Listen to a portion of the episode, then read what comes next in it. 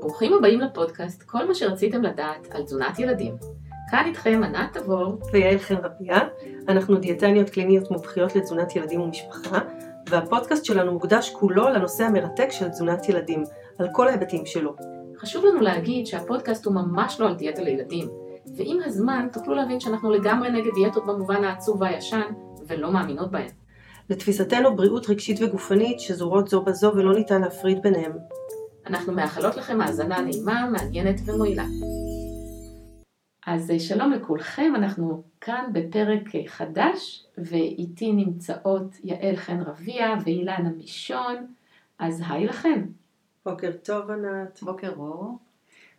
יעל, את רוצה להציג ככה על מה אנחנו הולכות לדבר היום? כן, בהחלט. אנחנו אה, עוסקות די הרבה גם בקליניקה וגם בפודקאסטים בכל הנושא של אה, אכילה בררנית. ואחד הקשיים שאנחנו אה, נתקלות בו זה ילדים שהאכילה שלהם בררנית על רקע התנהגותי. וזאת הסיבה שהזמנו את אילנה היום, שאילנה היא פסיכותרפיסטית ועובדת סוציאלית קלינית. יש לה המון ניסיון בטיפול בילדים עם אה, בעיות אכילה והאכלה, כדי שהיא אה, תעשה לנו קצת סדר גם איך אה, הורים יכולים לזהות את האכילה הבררנית על רקע התנהגותי, מה הם יכולים לעשות במקרים האלה. ואילנה, אולי באמת השאלה הראשונה, מה זה אומר אכילה בררנית על רקע התנהגותי? אז אה, אנחנו מתייחסים, אנחנו מוצאים סיבות שונות לאכילה בררנית, יכולות להיות סיבות אה, פיזיולוגיות, רגשיות ואחרות.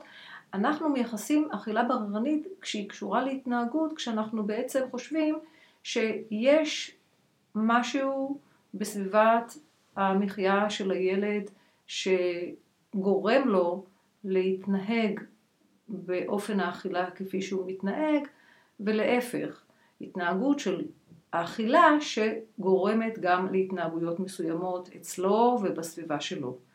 כלומר שהיא יכולה להיות ילדה למשל, שמאז שהיא נולדה יש לה איזושהי רגישות באמת אה, פיזיולוגית למרקמים, טעמים, ריחות וכולי, זה ממש מובנה, לעומת ילדה שפתאום אה, אכלה הכל ובגיל חמש מתחילה להיות אה, סלקטיבית במה שהיא מכניסה לפה ואז אנחנו בעצם חושדים שיש שם משהו שהוא התנהגותי. חשוב מאוד שאנחנו ננתח וננסה להבין כל מקרה לגופו, אבל אנחנו מנסים להבין מה בסביבה של הילד, במקרה השני שהוא לפתע התחיל עם איזושהי התנהגות מסוימת, גרם לו להתנהג באופן שהסימפטום ההתנהגותי הזה בא לידי ביטוי. אנחנו מנסים במקרה הזה להבין אם זה איזשהו עניין רגשי שגורם לו להתנהג, להתחיל להתנהג לפתע בגיל מתקדם יותר באופן מסוים ביחס לאכילה, אז לנסות ולהבין האם יש משהו בסביבה שלו שהשתנה, שגורם לו להתנהג כך? למשל, מקרה של, של ילד שמגיל מאוד צעיר אוכל ממתקים. גם הילד עצמו מכנה את זה אוכל בריא ואוכל לא בריא. בתובנה שלו הוא עצמו אוכל אוכל לא בריא. המטרה בעבודה הטיפולית ושמלווה כמובן בהדרכת הורים היא להבין מהם הגורמים של הילד הסביבתיים שגורמים לו להתנהג באופן שכזה. מה זה בדיוק אומר באופן שכזה? אני אשמח אה, אם תוכלי לפרט לנו, מה, מה הוא עושה? אוכל, הוא אוכל רק ממתקים, או אוכל המון ממתקים, ממתקים, או דורש רק, עד, כאילו, איך זה עובד? התזונה שלו אך ורק ממתקים. גם הילד יודע שהוא אוכל רק ממתקים, וגם הסביבה הקרובה, הבית שלו, ההורים, והרחוקה יותר, מסגרת הבית ספרית, יודעים שלילד הזה מותר לאכול אך ורק ממתקים. חטיפים, ממתקים מלוכים, מתוקים. ככה הוא מיתג את עצמו. כן, כלומר אם הוא לא יאכל את זה, הילד ימות ברעב. אה, כן, ואנחנו מוצאים הרבה פעמים שבאמת הילד הזה מאוד מאוד רעב. הוא מכריז שהוא מאוד מאוד רעב, הוא מבקש, הוא מכריז על, על עצמו כאוכל אוכל לא בריא. אה, אחרי עבודה רגשית איתו והדרכה עם ההורים, הוא מתחיל להיפתח למאכלים חדשים, למה שהוא מכנה מאכלים בריאים. אז בעצם את, את כשאת אה, פוגשת את ההורים, את הולכת אחורה ומנסה לבדוק מה קרה בפרק זמן מסוים שהפך אותו, או שגרם לו להתחיל להתנהג בצורה כזאת? אנחנו מנסים, כשאנחנו עובדים עם הורים, קודם כל להבין איך אותו בית מתנהל. מה קורה בתוך הבית? מה התפיסות, מה הנכון והלא נכון, הרצוי של ההורים עצמם, באותה סביבה שהילד גדל. אנחנו מנסים להבין הרגלים בתוך הבית.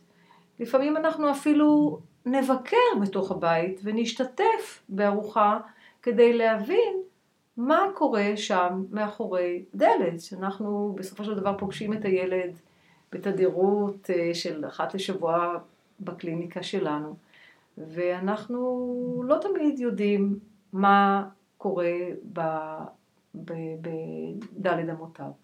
אז אה, אנחנו הרבה פעמים כשנבין דברים, נראה התנהגויות, מסתכלים על מערכות יחסים, על דינמיקה, על תקשורת, והרבה פעמים נגלה שאכן יש לו סביבה, במרכאות אני אומר בטוחה, להגיע לנתיב שאליו הוא מגיע, שאנחנו מדברים עליו היום, אכילה בררנית.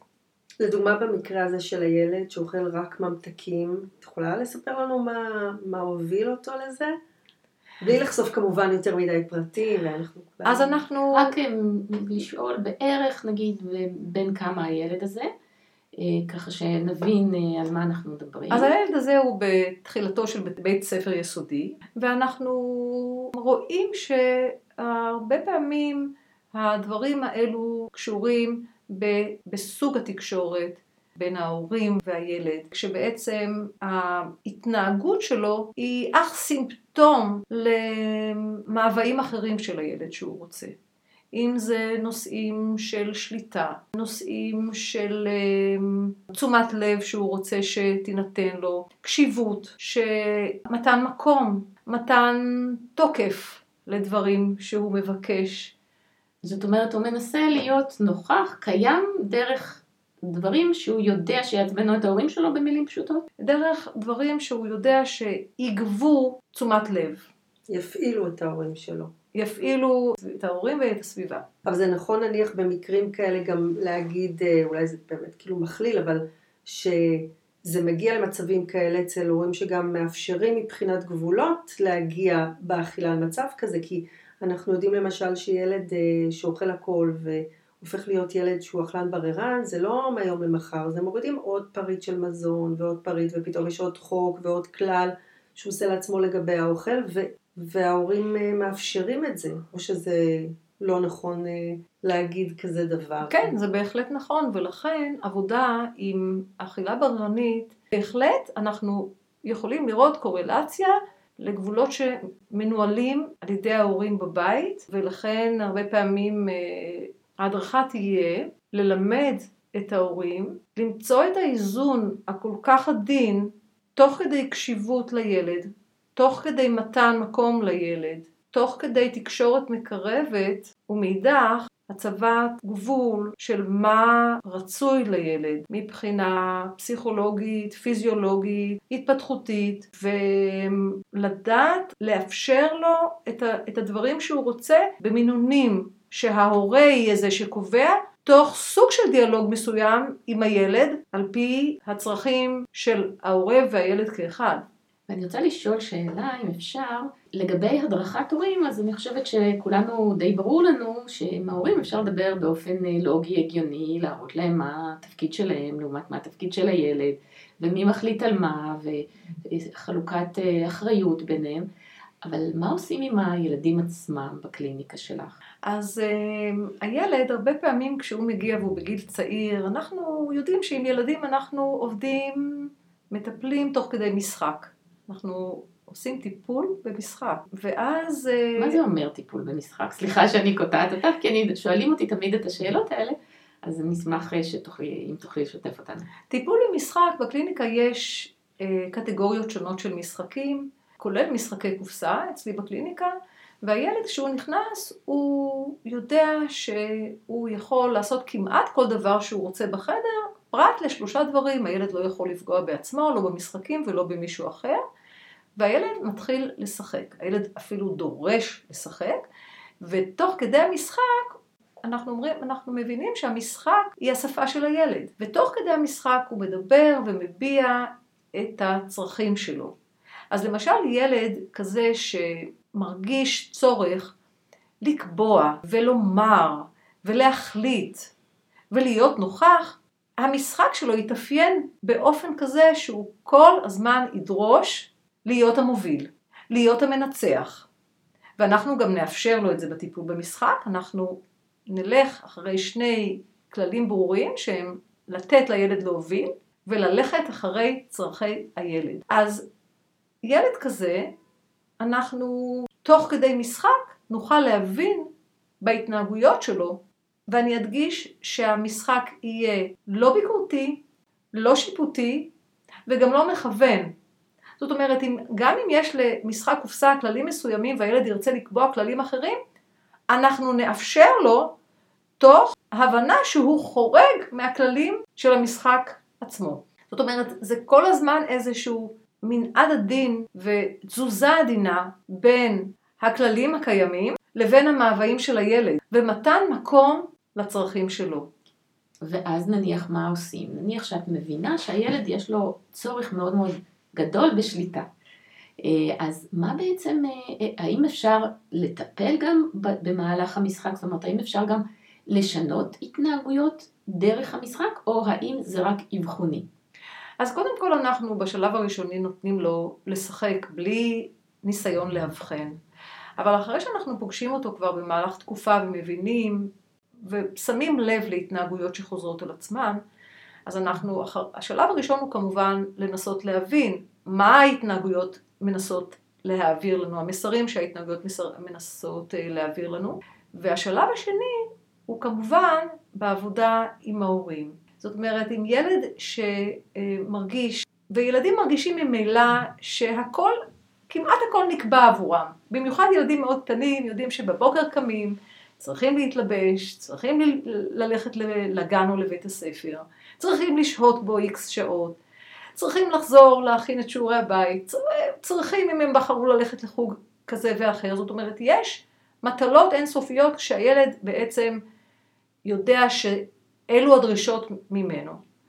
אז אנחנו בעבודה עם ההורים מנסים למצוא מהי הדרך הנכונה עבורם, נקרא לזה בשפה, בלשון סלנג לשחרר.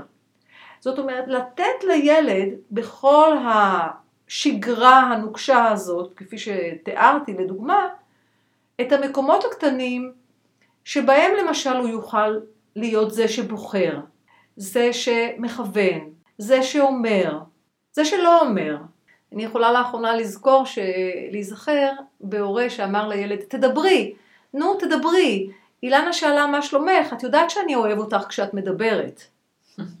וההדרכה, והילדה שהגיעה למשל עם קשיים אחרים, ההדרכה לאבא הייתה ללמוד להיות במקום שמאפשר לו תקשורת, שלא תחייב את הילדה לדבר אם היא גם לא רוצה, אם היא רוצה לא לדבר, לשתוק, או לא להשיב. אז זה לבנות פה, תוך כדי העבודה עם הילדים, באופן בלתי נפרד מההורים, איזושהי דינמיקה ואיזשהו איזון בין הרצונות של הילד לבחור את הבחירות שלו לעיתים הטובות יותר ולעיתים הטובות פחות, ותוך כדי הרצון של ההורים, ובצדק, להציב את הגבולות שלהם. אני רוצה לשאול, באמת מה שאת מתארת פה זה טיפול, וטיפול לוקח זמן, זה, זה באמת uh, תקופה והיכרות עם המשפחה וההתערבות וכולי. כשהורה שם לב שהילד שלו מתחיל להפחית פריטים מהתפריט היומי שלו, עד כמה את ממליצה לאפשר את זה או לקטוע את זה באיבו? זאת אומרת, אה, לא לשתף עם זה פעולה מבחינת ההורים.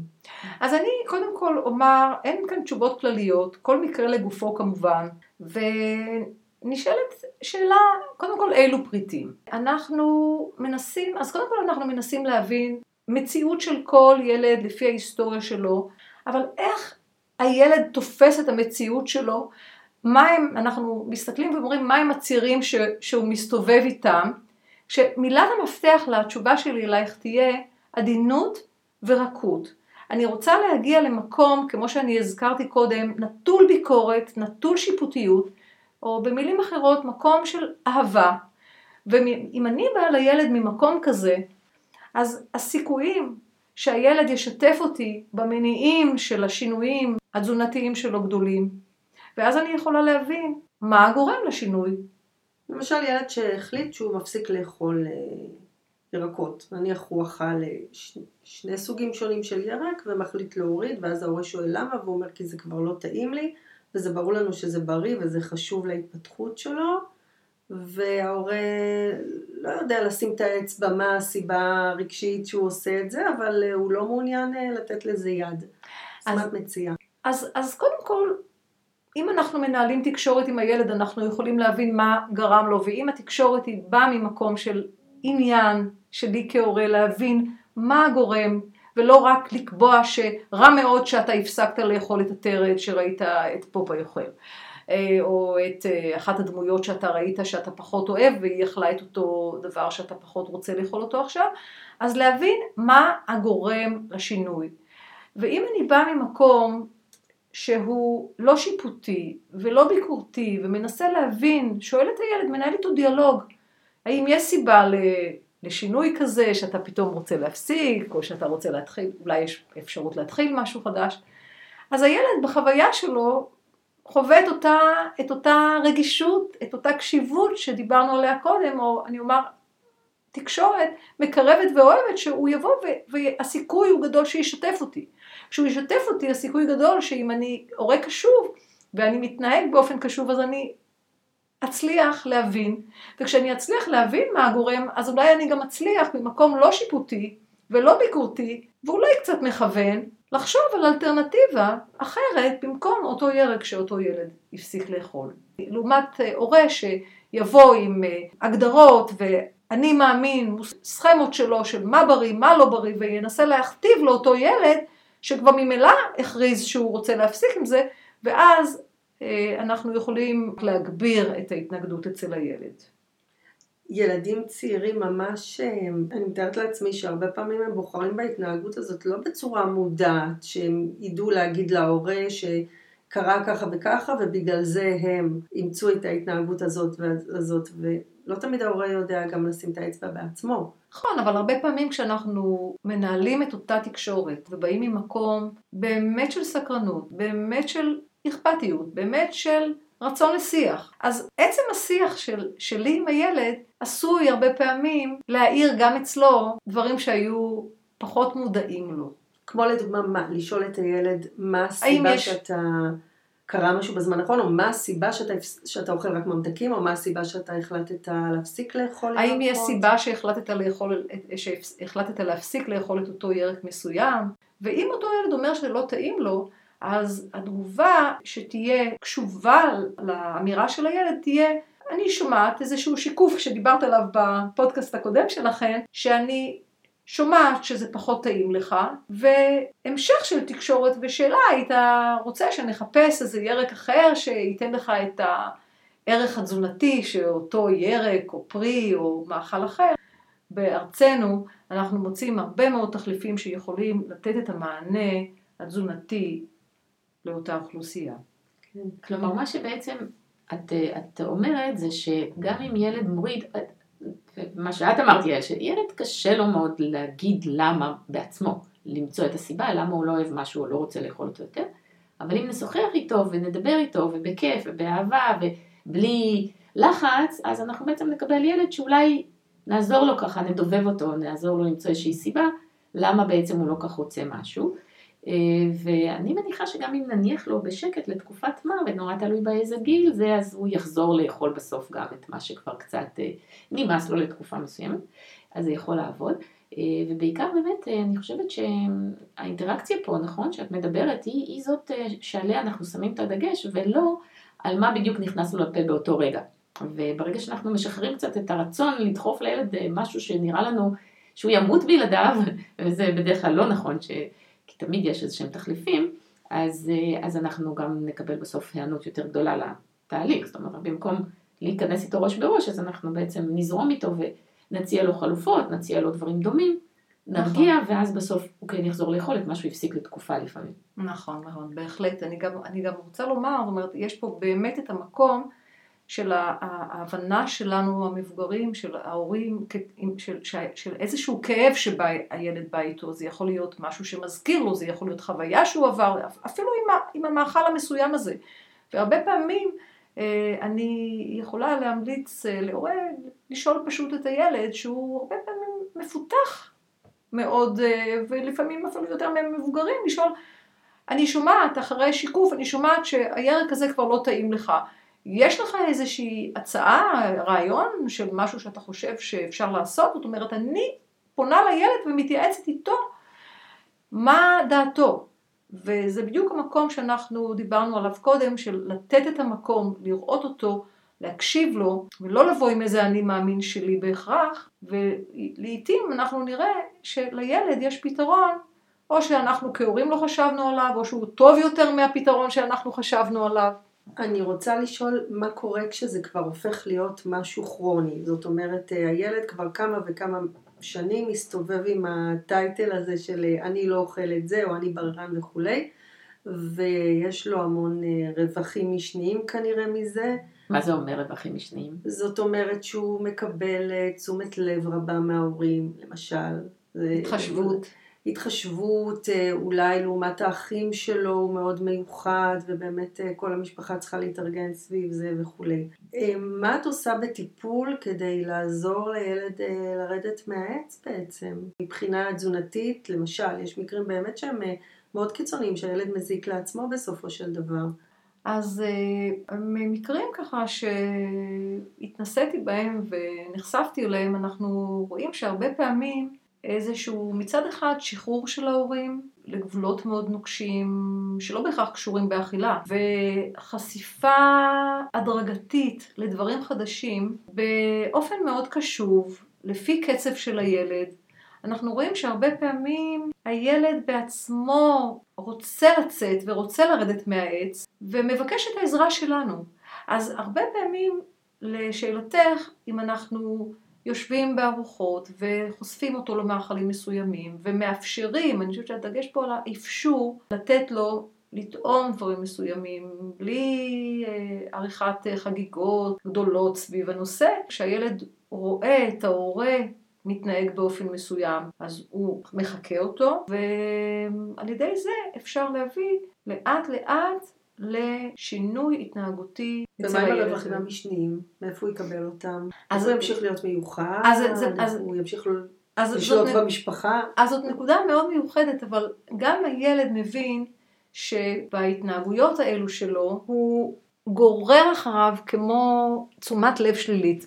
ולכן אם אנחנו מדברים על הנושא שהילד מחפש שהוא תשומת הלב, אז אם אנחנו מתחילים כהורים לתת לו את אותה תשומת לב בתחומים אחרים, אז זה כמו איזשהו מאגר אנרגטי בפיזיקה, שאנחנו יודעים שהמאגר מצטבר, נשמר, ואנחנו ממלאים כמו את, במקום את הבקבוק של האכילה הבררנית, אנחנו ממלאים אצלו מיכל אחר, שהוא מתמלא בו. ואז אנחנו רואים הרבה פעמים שהמיכל שהוא היה רגיל לקבל בו את תשומת הלב, מתייתר. כשאנחנו משתמשים בקשיבות לילד, תשומת לב, חיזוקים רבים. ולאו דווקא בתחום האוכל, אני אומרת. ולאו דווקא בתחום האוכל. אנחנו mm. ממירים את, ה, את, ה, את מה שהילד מבקש, עושים המרה והתמרה לתחומים אחרים. ולא חסרים תחומים שאפשר לפאר ולהגדיל. ולהתפעל. ולהתפעל מהילד, בהחלט. ספציפית אני רוצה לשאול לגבי אה, נושא של אכילה בררנית והשמנת ילדים ומתבגרים, שזה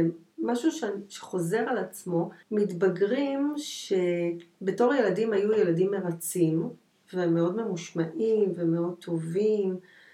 ופתאום כשהם אה, אה, מגיעים לגיל ההתבגרות, ואת מדברת היום עד גיל 30, אז אני גם, אני לוקחת את זה באמת לשנות חיים 20 ומעלה, הם פורקים עול ומתחילים לאכול באמת אה, בצורה לא בריאה, המון המון ג'אנק פוד. זה יכול לבוא לידי ביטוי גם בהתנהגויות שלהם, זאת אומרת, הם אה, עד עכשיו עשו מה שההורים רוצים ופתאום אה, מתהפכים לגמרי, וההורה עומד מהצד ורואה את ה...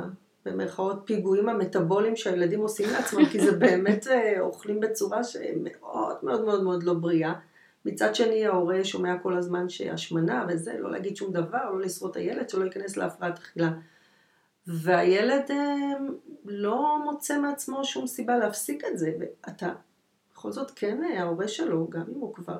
אה, אני מאוד מאמינה בעבודה רב-מערכתית, ואני חושבת שגם ילדים, כשהם מרצים, זה נושא בפני עצמו, זה נושא התנהגותי בפני עצמו, אני חושבת שבמקרה כזה, כשאנחנו מתחילים להרגיש איזשהו שינוי התנהגותי שקשור לאכילה, הרבה פעמים חשוב גם להיעזר בתזונאית, בדיאטנית, שעובדת עם ילדים, וללכת לא רק לשיחות של ההורים איתה, אלא גם למפגשים של הילד איתה.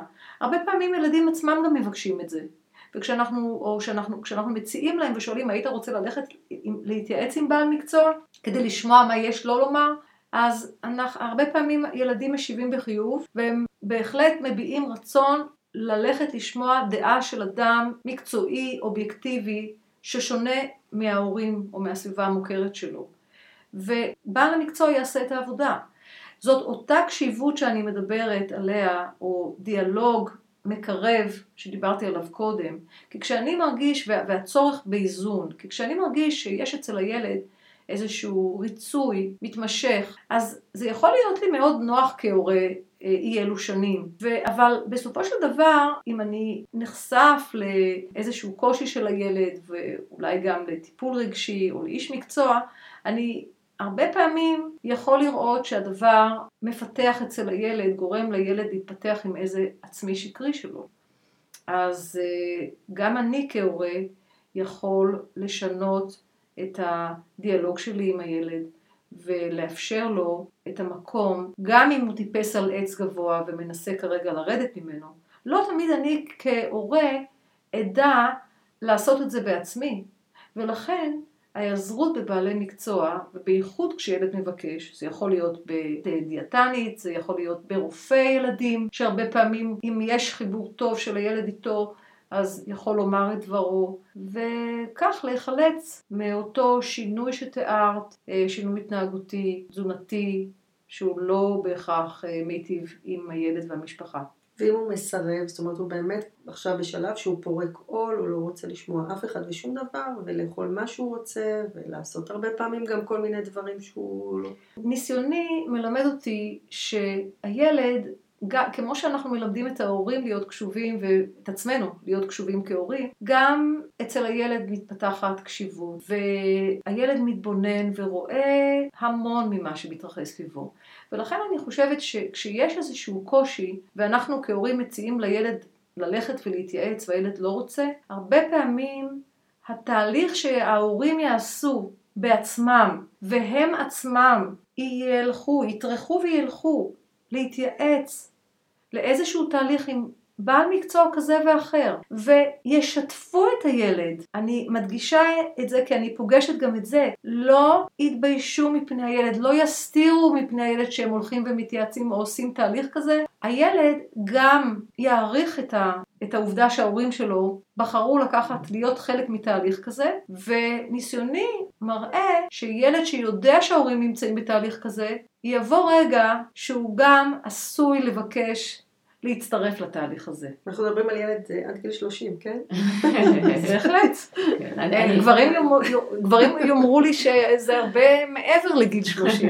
לא, לא, גברים לא, נשים יאמרו לך שזה הרבה אצל לא, גברים מעבר לגיל 30. ההורים הגברים מעידים על עצמם שזה הרבה מעבר לגיל 30. כן. אני רק רוצה להגיד שמאוד כדאי לחפש, כשמחפשים אנשי מקצוע, לחפש אנשי מקצוע שבאמת מבינים בתחום.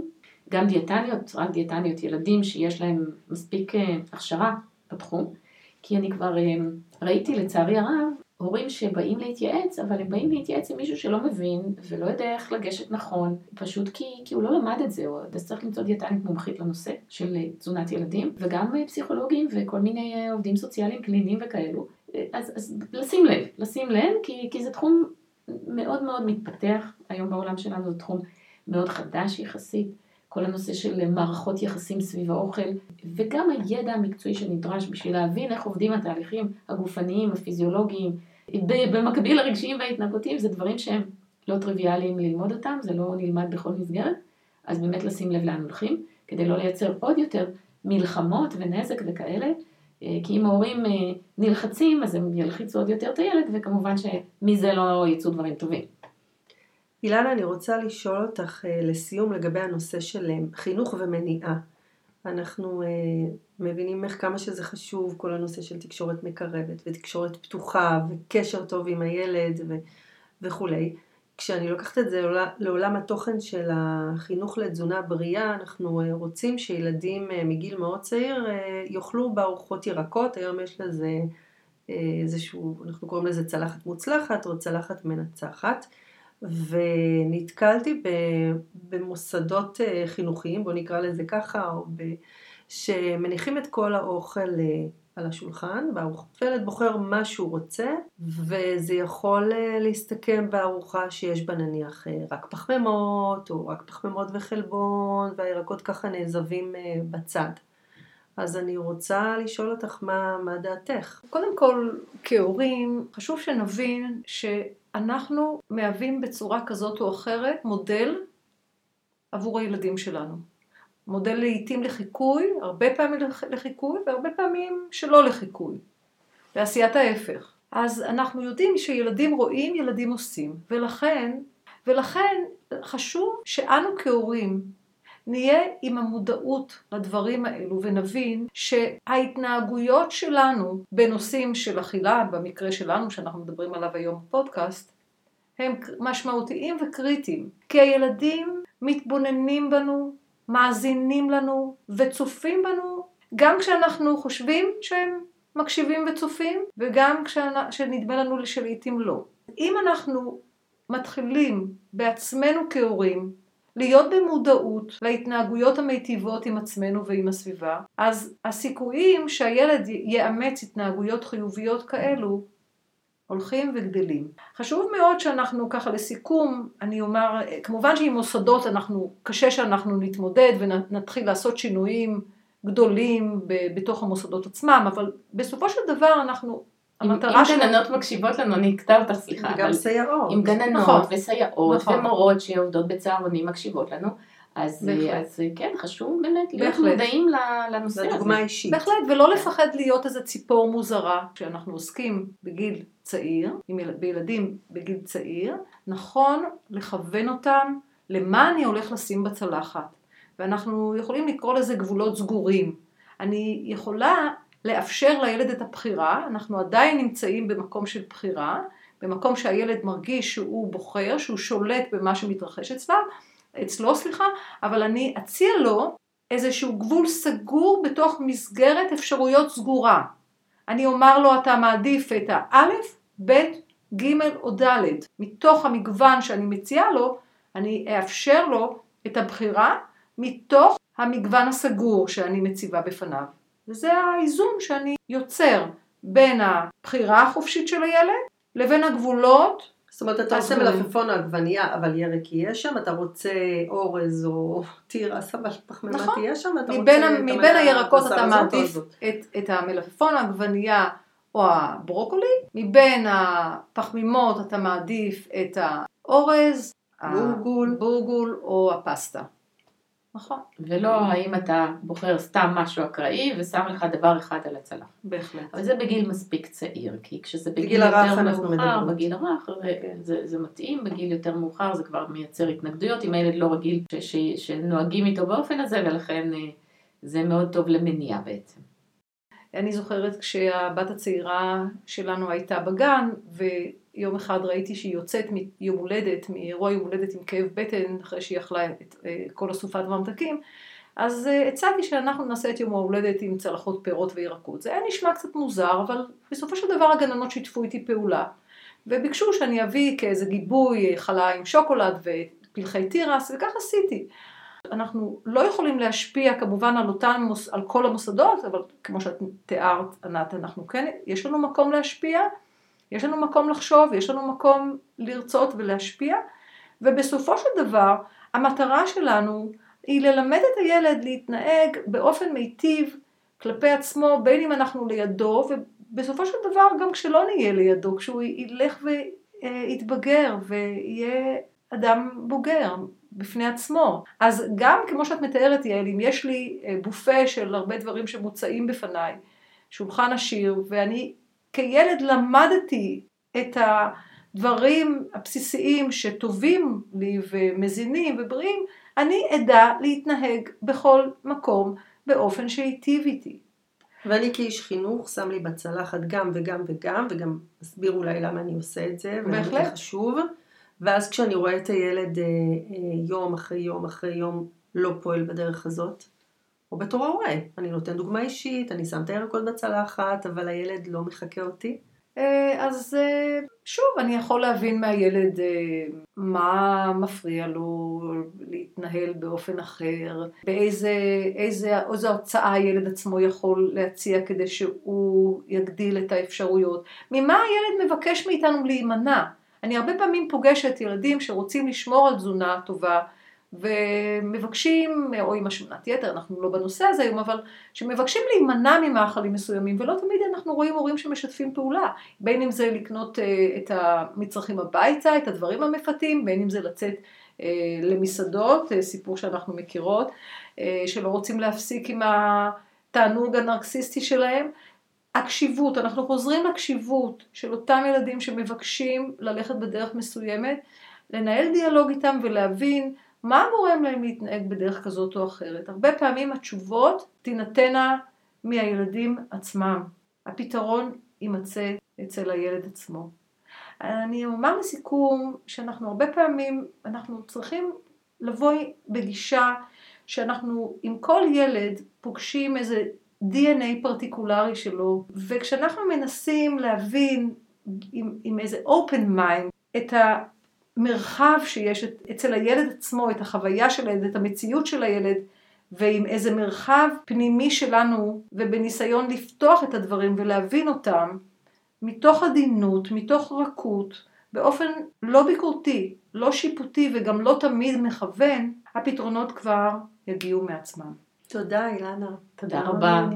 זה היה בהחלט אה, מאיר עיניים. אז תודה רבה שהיית איתנו, ואולי ככה אה, תספרי לנו רק לקראת הסוף איפה אפשר אה, למצוא אותך. עוד פעם אני מזכירה את השם, אילנה מישון. אני נמצאת בתל אביב, הקליניקה שלי בתל אביב. אני יכולה לשים את הפרטים. ברצון. זה ככה מתחת לפודקאסט, ומי שירצה לפנות אלייך עם בעיות כל מיני ענייני אכילה שהן בעיות שיושבות על רקע רגשי, אז בהחלט אה, יכול לפנות אלייך. אז, אה, אז תודה רבה, ו, ותודה גם ליעל חן רביע שהייתה איתנו, ואני הייתי ענת תבור, אה, וכמובן אתם מוזמנים להמשיך ולהאזין לפודקאסט שלנו, ולכו אחורה, יש עוד פודקאסטים שדיברנו עליהם בנושא של אכילה בררנית ואכילה רגשית וכך הלאה. תאזינו, אתם יכולים לעשות מנוי לערוץ הפודקאסט. וכמובן לשתף עם אה, הורים נוספים, כי הנושא הזה הוא באמת נושא שיכול לעניין הרבה הורים. תודה רבה שהייתם פה. אה, תודה, להתראות. להתראות. תודה לכן, להתראות.